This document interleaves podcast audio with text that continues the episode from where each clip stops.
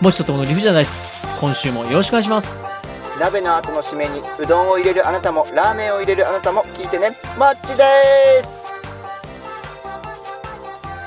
全然違うこと話しましたねなんでそれ言 うかなおー2回目だってんのバレるでしょたまにはたまにはちゃんと深くて重たい話をしてちもょいいっと思うんですとよ、ね、待僕はてどうしましたい NG 出したのどっちやねんや NG を出したのは僕ですよでしょそれはね自分に正直じゃなかったって感じたでしょうんだからうどんとラーメン締めに入れるならどっちっていうポップな話題にしたんじゃんうちのね、番組がね、あのーいまいち人気が出ない理由、そこだと思うん ですよ。ちょっとあ待っのて、ね、僕たちの本音をちゃんと喋っていないんじゃないかなと。本音を喋ってるよ目の前の問題にちゃんとぶつかっていないんじゃないかなと思うんですよ。まあそう言われると確かに逃げてる側面はあるかもしれないけどそれはね、もちさんが逃げてるんです。俺が逃げてるの 俺がそうです。はい。何にでは、もちさん、じゃあ今日は、えー、生と死について語ってください。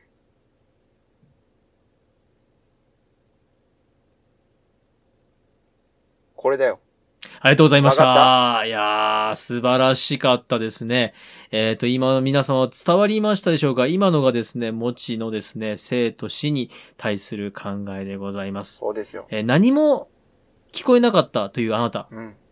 そうです。もちは何も考えていおないんーでいよ、す。違う違う違う。すごくね、深みのあるトークでしたね。言い表あのせー、なないっんてて言ったらいいんでいうしょうのね、をこう。無で表現したんですよ。ガンジーがね、ガンジーがこう言うんです。たまにこういうスイッチ入るんだよな、ともくん。どうしましたいあのいですえ、ねどうぞ。ブッダがですね、こはういはい言うんです。どういうのブッダは悟りを開きました。あ、俺悟り開いたってなったんですよ、ブッダ。はいはいはい。あー、開いたわーんってなってみんなに言うんですけどなんかもワインの、香りみんみたないなが、ね。え、え、え、なんすか どうしましたワインってあの空気に触れると味がまだ開くっていうらしいよ。 味が開く味が開いていくっていうんだって。味が開いていくお、ちょっと詳しく聞こうかな。味が開いていくんですかそう。空気に触れてないワインを、線を抜いて開けるでしょはいで、はいはい。コ空気ルにクを触れ抜きさましせた。キュて、ポンそうキュ、ポンってやつですね。はいはいはいはい。トトトトトって、グラスにつくでしょああ、そうですね、そうですね。ワインまグあラス、にまず、まずデキャンタに、デキャンタに。まずデキャンタに入れまして、でそうデキャンタの中でグリングリングリングリンした後、それをグラスに注いで、グラスの上でもグリングリングリングリンして、はい。ね、で、みんなあのね、ヨーロッパ人のあの、わし花をこう、グラスに突っ込んで、匂いを嗅ぐんでしょちょっとうんもうヨーロッパ人差別みたくなってるからやめて、その。 どうしましたでその後にえーもう生徒、はい、そその後のに後に生徒集を、はい、せ、なになになにもうぐちゃぐちゃしとるわ、今日。そうですね、ぐちゃぐちゃしてますね、はい。で、飲んだ後に言うんですよ。はい。このワイン、まだ開くなって。 空気に触れることによって味がまだ開いていくという言葉みたいですよ。なるほど。俺はもう、その瞬間、そうなんですかしか言えなかったけどね。 あ、なるほど。そう、教わったんですね、教わ誰ったかかのら。なるほど、なるほど。そうなんですかって言ったんですね。ああ、なるほど、なるほど。素晴らしい。じゃあ、生と死のお話はやめときます戻か。戻らないよ、そうそうそうそねうん。そうです。こうやってですね、私が何かちょっと語ろうとするとすぐストップがかかりますので。う。ストップというよりも、一はい回止めたのに、二回目でまた巻き戻してきてるから、どないやねんっていう話になって違るうんですよ。さっきはですね、ちょっとお話の流れ的なものを考えて、ちょっとね、自分の気持ちに嘘をつきました。あなるほどね。うん。うん、うん、うん。かといってね、この気持ちをね、ストレートに伝えると、お、じゃあ、友は、あれかいと。そうね、そうね。うん。まあ考え方、今それを伝えなくてもいいんじゃないかなと、積極的に伝えなくてもいいんじゃないかなとは思うよ。今、積極的に伝える必要はないぞと。ないじゃぞあ、と。いつ伝えましょうか。今でしょ。言わすな よええ言わすなよええじゃなくてさ。まあ。ね、でもね、うんほんとちょっとね、あの、本当私、すごく、思うところはあるお話をさっきしようとして、そうでもねれをストッ思うのプよかけたので。曲がりなうんあどりにうなんですかも、曲がりなりにも、はい。私たちの放送を聞いてくれてる人がいて、はい。で、私たちの言葉や発言や考え方を尊重してくれる人たちがいるとするならば、うんうん、はいはいはい。あまりにも偏った意見であったり、パワーワードはちょっと力が強すぎるんじゃないかなという思いもあるわけであって。なるほど、じゃあ、NHK 的な、毒にも薬にもならないトーク を、ここがパワーワードえどうしましただ。ひ どいこと言うな。何です毒にかも薬にもならないなんて言うんじゃないよ、公共放送のことを。え味がするんだかしないんだかわからない味覚障害だわ。そこっれちもの言っ方ちゃがいひどいけこなと言ってるいと思ねうな。。それもうん言っちゃいけないね。ひどいこと言ってると思うな。さうあ、んというわけで、本日のデメ発表でございます。はひどいのはもち一人で十分。行きましょこう。れね、多分ね、皆さん聞いててもやもやしてると思うよ。もやもや友はする何よを言いたかったんだと。で、何を止められたんだ友って思ってると思いますよ、本当さあ、参ります。では、1番お願いします。 1番、家電の寿命。ああ、はい。寿命とかって言っちゃっていいのかなおーい。寿命とかって言っちゃっていいのかなもちさんの言う、あれ、パワーなワードなんじゃないか な。2番お願いします。 2番、旅行。旅行って今言っていいのかないいでしょいや、今旅行って言っていい時期です言っていい時期ですよ。あれ、旅行、いいのあ、旅、いいのかな えー ?3 番がですね、歴史つまみ食いのコーナーです。今回は普通に来たね。 4番が、秘密のお話。秘密のあっこちやん。これちょっと気に入ってるさ。 5番がです ね、アフリカ工業化の日でございます。これ知らないよね11月20日。そうです。11月20日はアフリカ工業化の日ということで、アフリカ工業化について持ち語ってまいります。6番がフリートークです。はい。では参ります。えいやお願いします。 !3 番、 3番。歴史つまみ食いの日ですね。お、歴史つまみ食いのコーナー。あ、いやいや、感情、感情参りましょう、感情。いきますよ。はいはい。い。よいしょいけなんか落ちてるよね、さっきから。 !6 番、喜怒六、番哀楽、愛、憎。憎むべき、歴史つまみ食いのコーマナジか、憎むのー正直僕憎んでますよ。マジかい。はい。え、じゃあ、まず、まずもって僕が一体何を憎んでるかちょっと聞いてくださいよ。教えて教えて。はい。えー私が憎んでるのは、もちさんです俺俺か。はいい。えー私がですね、歴史つまみ食いのコーナーだけではなく、いろんなトークをするときにですね、はいえはーい。友は偏っている。友は、えーそういうところ、あの、なんか狭いとこ行くよね。それさっきだけでしょ、言ったの。いやいや いや、もうね、これずっとね、5年間ずっと言ってんですよ、もちさんは。いや、え、俺と、はい。俺、あれだよ。はい。歴史つまみ食いのコーナーでは、いいはい相槌を打ってると自負してるよ。もうね、怖い怖いよえ、さマジでそんなね、そんないつも私があのセンターを狙わない、なんかこう端っこにいる的なことを言われる私がですね、もうね、はいはい頭きましたんで、今日はですね、ど真ん中ですよ。ど真ん中。はい、もう憎んでますからね。今日の歴史つまみ食いのコーナーは、はい。えー戦国時代、はい。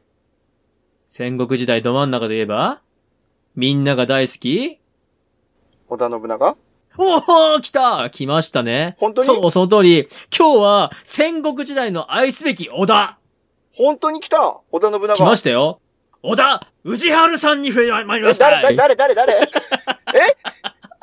憎んでるんだ よ憎んでるの分かったけど、誰っつった今。えー本日は、うんえー奇跡の名称、織田氏春について触れていきます。全く聞いたことない。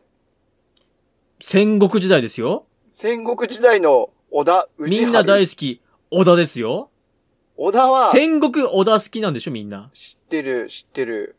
はい。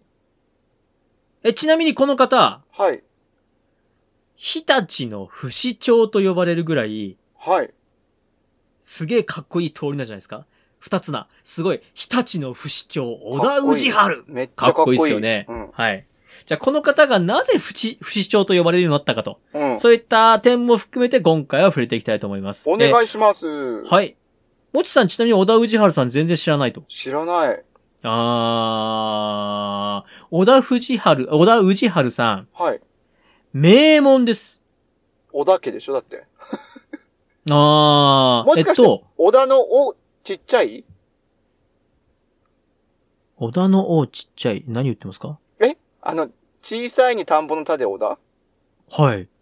えおるじゃないどのれええなんすかおおる田んぼじゃないのおる田んぼ田んぼ折っちゃいかんえ田んぼはこう、フラッと平らなままで言いましょうよ。小さい田んぼ小さい田んぼです。で、小田はい。和正さん以外に小田使う人いたのねえ、小田和正とかそういうこと言ってんじゃない小田氏春ですよ。 もうやめてもらっていいです。もうね、それ、あの、すごく適切な相づち進まない。進まないがよ、あ毎る。回自。負がある。あ、自負がある。 いい相づちしている自負があると。自負が ある。さあ、え本日は小田氏春さんなんですけども、この方、はい。名門出身の方でございまして、はい、はい。で、どんな名門かと言いますと、はいもちさん今、大河ドラマ、えー鎌倉殿の13人見てますあれ終わったんじゃないのえあれあれまだやって んの、もういいです。あれもう、もちさんには聞きません。小栗旬とか、大大丈夫、泉大洋丈と夫、か大でし丈夫。もょう大丈夫です。はい。あんよが上手。ああんんよよがが上上手。手はい。だって子供が一匹見てたら NHK 見れないもはいはいはいはいはいはい。え、小田氏春さん、ん。はい。鎌倉殿の13人の名門、まあ、13人の一人のうち、はい。八田智家さんを祖とする関東の名家なんでわす。からんなぁ。ん八田智家さんもわからんなああ、八田智家さん。今ですね、鎌倉殿の13人を見ている皆さんはですね、あーってあのセクシー八田とみんな思ってますよ。セクシーなの もうセクシーです。常にね、裸です。それは露出狂だ。いや、ひどいこと言ってるのはやめてあげ て。本当に上半身常に裸なんだから。露出狂でしょ、完全に。 いや、だからやめてあげて。そんなこと言わないであげてください。えちなみにこの八田智家さんはですね、はい。えー大河ドラマ上では一体誰がやってると思いますかハリウッドザコシショウ。うーん、あの人は全身裸です。 えーもうやめてもらっていいですかね。えー、鈴木亮平。あー、でもね、近い近い近い近い、そんな雰囲気だけど、うん。えーっとですね、今現在、市原隼人さんが、おー常に半分裸のような、もう胸元ガバッと開いてセクシーにやっております。あー、確かにそういうイメージあるね。はい。なので、ちょっと皆さんもですね、あの、あの、大河ドラマ見てる方は、ああ、あの、八田さんちの子孫なんかいと思ってもらえれば、でも、名字が違うよね。そうですね、違います。うんうんはい。えーこの、小田氏春さん、うん。室町幕府第12代将軍、うん。足利義春のうん。いとこにあたります。吉春さんのいとこなんだ。はい。いいですか、名門八田家の一員で、はいさらに、はい、はい。足利幕府のはい。将軍のいとこ、ああ、確かにいいとこの生まれだね、それは。ザ・名門中の名門なんですよ。うんうんこの方、うん。うん。なぜ日立の不死鳥と呼ばれたかと言いますと、うん。実は実は戦争がはい。めちゃ弱でして、ダメじゃん。めっちゃめちゃ弱くてめっちゃめちゃ負けるのに、うん。そのたんびに復活してくるんで、すごい、ザオリクでも覚えてたの かな。うーん、それ適切な合図 値根に持って んなさては。さあ、えっ、とですね、まずですけども、この方、でもね、言っときますよ、戦ってる相手がですね、うん。ビッグネームなんですよ。あ強い相手と戦ってるんだ。そうなんです。そもそも当時の日立っていうのは、うん。佐竹さんとか、はいはい、はい。結城さん。はい。佐竹さんちは強いですよ。強いよね。強い強い。結城さんちだって名門強いいでやすよー、。素晴らしいよ。そこにですね、うん越後の上杉謙信とか、うんうんうんうん。あのね、相模の北条さんちなんかがこうはいはいはいはい絡んできて、もうね、めちゃめちゃ荒れとるわけですよ。そうか戦国時代。群雄割拠だったわけだね。そうです。群雄割拠の一人なんです。そんうなんうん小田さん、えー30年以上もですね、うん。本城、小田城っていうお城があるんですけども、はいはい。ここを、取った取られた、取った取られた、取った取られたを繰り返すという、まさに不死鳥のようにですね、粘り強く戦ったんですが、はい。最終的に豊臣秀吉に所領を没収されて、うん。大名じゃなくなってしまったっていう方なんですよ。ああ、でもそこまでなんとか粘って戦い抜いたんだ。そうで。す。そうです、そうです。では、そんな小田さんの、えー戦いの足跡を辿っていきたいと思いますお。願いします。はい。小田さん、先ほども言いましたけども、結城さんだったり、佐竹さんだったり、北条さんに囲まれてるんで、うん。まあ、常にどっかと仲良くしようっていう考えもあったんでしょう。そうだよね。どっかと手を組めばはい。強くなれるっていう思いもあったよね。でもね、逆に言うと、どっかと仲良くすると、どっか敵になるわけなんですよ。あー、なるほど。そうだね。はい。で、えー、北条、うん。あの、よくね、戦国の話になると北条家出てきますけど出てもく、るね。うん。この北条家と一時期仲良くしてました。仲良くしてたんだ。はい、そうです。で、仲良くしてますと、うん。今度はその北条家と敵対する、うん。まあ、佐竹家と戦ったりなんだりしまして、で、このですね、小田城っていう城がうん。何回奪われたと思いますえー、今の話で言ったら、今の話で言ったら3回ぐらいあー、なるほど。では、年表で見ていきますか。年表年表でいきまますと、いいですか、えっ、と、はいまず、1556年2月。す。2月。 2月に小田城を奪われますあ。ら、奪われちゃった。はい。で、8月に取り返します。早っ半年で半年取り返しました。はい。おで、3月、翌年3月うん。に、えーまた取られます。え ?1 年で取った取られた取ったやってんのそうです。で、そこから2年後の4月、うん。 2年1ヶ月後に取り返します。うん。はい。で、え5年後、また失います。ええで、6年後取り返します。お、お、で、7年後また取られます。お、おで、そこから7年間、う、うん。あのですね、まあ、いろいろありまして、うんあの、取った、まあ、うーん、なんて言ったらいいのかな。まあ、このさっき言った、さっき取られた瞬間あるじゃないですか。はいはいはい。さっき取られたんですけども、取られた瞬間に幸福ですって、上杉謙信に言って、一旦返してもらったんですよ。うん。で、あの、取ってすぐ取り返したというか、取ってすぐ返してもらったお城をまた7年後に失っております。えええー1573年の1月に小田城を失いまして、はい。 1573年の1月に小田城を取り返してます。それは本当に年表見ながらじゃないとわかんないね。なるほど。えーつまり、1573年は1月中に奪われて、うん。 1月中に取り返してるんで、まあ、本当何日間かですよね。 それはもう歴史に残さなくてもいいんじゃないのダメです。ダメなので、えーっと、1573年の3月。うんですから2ヶ月後ですね。 ?2 ヶ月後。また奪われます。奪われとるねはい。で、ここで奪われた後、うん。もうなかなか取り返せなくなりまして、うん。で、その後、ついに小田氏はここに帰ることができなかったんです。なるほど。はい。これ、うん。なんでこんなに、一個のお城で、そうだよね。もう何回も、取っ取った取られた、取った取られた、取ったやつ取られて、またその取られたやつ返してもらったの取られて、うん1ヶ月もしないうち取り返して、みたいなことになったかと言いますと、たね。この小田城っていうお城がですね、うん。うん。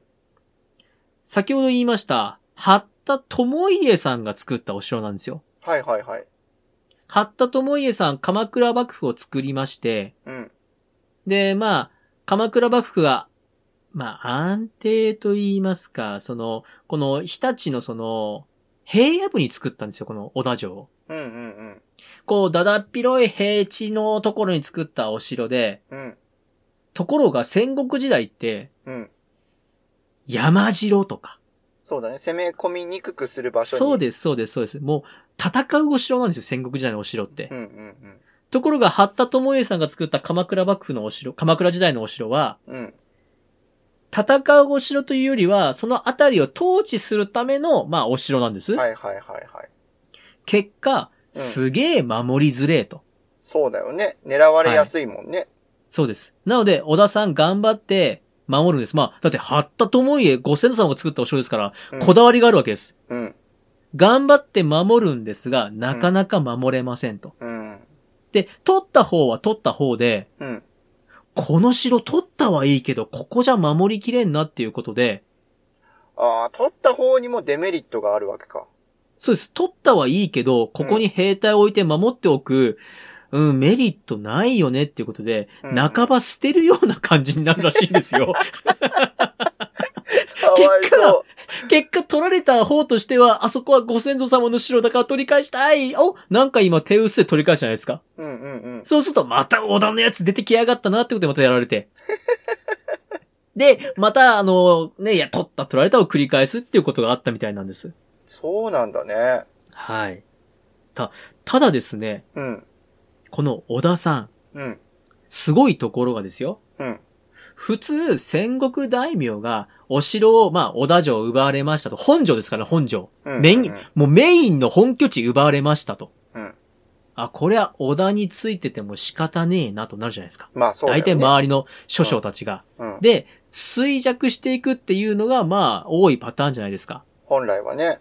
はい。で、他にもですね、エビガ島城とか、なんかいろいろ周りにですね、他にもお城あるわけです。そういった城も取られたり、まあ土浦城とかって城も取られたりもするんですけども、うんでもこの小田さん、うんどうも部下にめちゃめちゃ人気があったみたいでして、ああ、人望があったんだね。はい。だから人間としてはすごく魅力的だったんでしょうね。でも戦は弱いんでしょめちゃんこ弱いっす。めちゃんこ弱いっす。あの、戦国最弱って言われて ます。この戦国最弱の小田さん。まあ、うんでっかいところで喧嘩してるってのもあるんですけどね。まあまあ相手が強いっていうのもね。はい。めちゃんこ弱くて負けて部下のとこに行くじゃないですか。わあ、うん負けちゃったよーって部下のとこに行くと、部下がちゃんと迎え入れて、そこでちゃんと立て直して、また小田城を取り返しに行くという。優しいなこの素晴らしい人間性、人間力うん。どうもですね、めちゃめちゃ部下に優しいみたいでして、ああ、優しくしてあげてるから、部そう下でもす優しくしてくれてんだね。そうです、そうです。で、ちなみにそんな優しい小田さんの面白いエピソードがございまして、はいはい。はい。えーっと、小田さん、毎年あの、お正月うん。部下を集めてみんなでパーチーをするのがですね、決まりだったんですよ。ああ、珍しいね。なんかみんなでやるっていうイメージあんまりないもんね。あのーまあ、なんて言うんでしょうね、この定例化して、で、日頃の労をねぎらってたんでしょう。うんうんうん。えー毎年毎年ちゃんとこの大晦日から元旦にかけてみたいな、こう、パーチーをやってたもんでして、うん。えー元旦の明け方、パーチーやってるなっていうのを敵にバレま して。はい。やばいっしょ。えーはい。パーチー中に襲われた小田さん、えー見事に負けまして、あったね。そういえばさっき年表で1月に取られたってあったね。あ、ございましたね。あったねでも、すぐに兵力を整え直して、すぐ奪回してますから。 はい。すごいな。執念だよね。やっ執ぱ念り、です。はい。先祖代々、由緒正しきこのお城は渡したくないっていう思いがあったんだね。やっぱね、こう、八田智家さん、その、13人の一人に入った、うん名門八田智家の、まあ、子孫だっていう誇りと、そのうん八田智家が作った城っていうのはやっぱこだわりがあったんでしょそうだね。う。ものすごくここを取り戻すさまあ戦いに熱を上げてと言いますか、すごく情熱を傾けていまして、うんうん。まあ、めちゃめちゃ頑張るんですけども、うん。えー、小田さん、さっきもちらっと話しましたけど、北条家と仲いい時期が長かったんですよ。ああ、言ってたね、さっきね。はいはいはい。北条家って、うん。最終的に豊臣家に囲まれて滅亡してるんですよ。ああ、そうだったんだ。はい。で、豊臣家が北条と戦ってる時に、うん。宇治春さんは宇治春さんで、うん。また、小田城取り返したいってやってたん ですよ。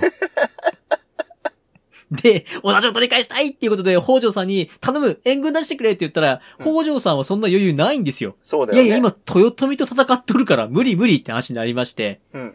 で、小田城を、うん。こう、取りたいってやってるっていうことはですよ。うん。逆に言うと、豊臣秀吉が、まあ、うん。全国の武将に、おい、北条家の城を攻めてこーいって命令を出してるのを、うん。無視こいてるんですよ。ああ、確かに命令違反な感じはするそようでね。す、。そうです、そうですうん。しかも、その時、小田城を持っていた佐竹さんは、うん。豊臣方なんです。おー、なおさら情報が伝達されるね。はいうん。結果、うん。豊臣方の佐竹さんを襲ったと。うん。で、しかも、おい、ちゃんと出てこいっていうのも出てこないと。うん。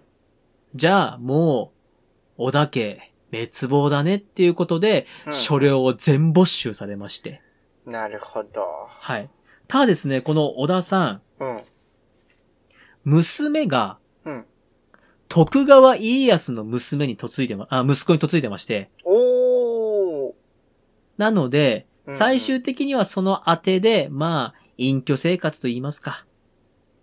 すごい。それだけ負けてさ、はい。戦に敗れてたのに、人望のせいなのか、その、残首とか、はい。やられたりはしなかったんだね。そうですね。捕まってどうこうっていうのはなかったですね。あー、なるほど。危なかったのはあれですね。あの、上杉謙信に一回ついたんですけども、うん、うん。やっぱ上杉さんやめたっつって北条さんについたら、あー、裏切って。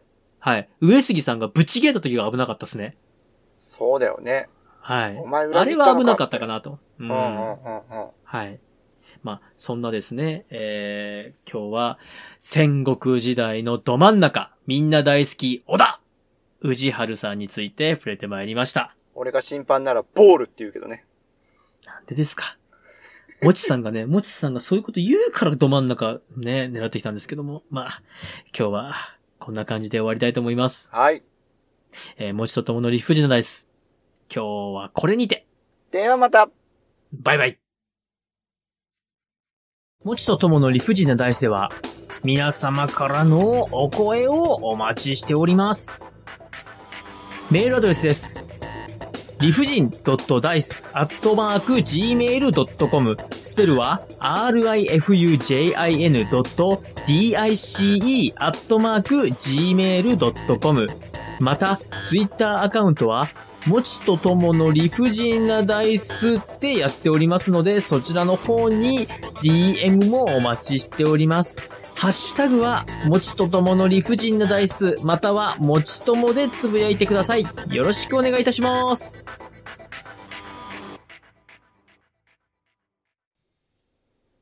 持ち的漢字検定準1級への道よろしくお願いします。よろしくお願いいたします。早速アプリも入れて、携帯電話でも、着々と勉強を始めている持ちでございます。ああ、今じゃなくてですね。 今じゃなくて、その関係用のアプリを入れたよってこと。あ、なるほど、なるほど。わかりました、わかりました。そはうそうい、はい、はい。びっくりしちた。ゃんと今なんか本いも買ってね、本も買って、移動時間はアプリで読み書きをやってると。あ、なるほど、なるほど。てっきり僕今、僕の話聞きながらダウンロードしながらなと思って。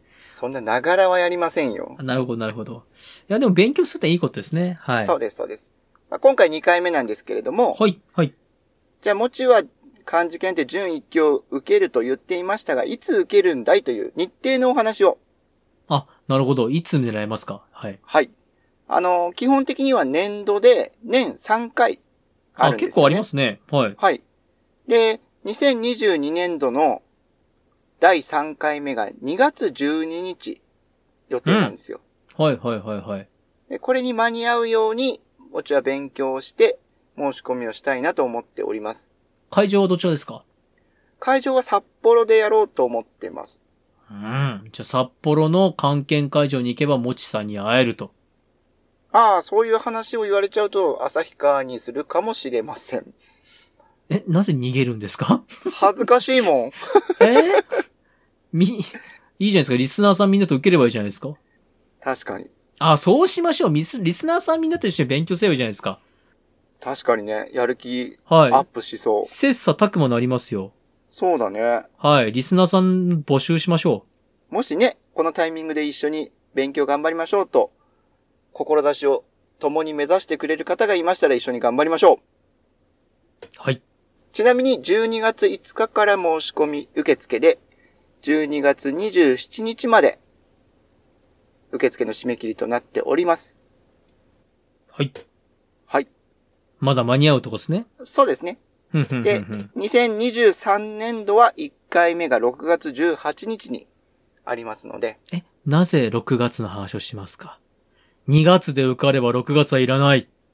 のんのんのん、2月で受かったら6月は1級を受けるかもしれないでしょあ、そういうシステムなんですか ?1 級と順位1級同じ日なんですね。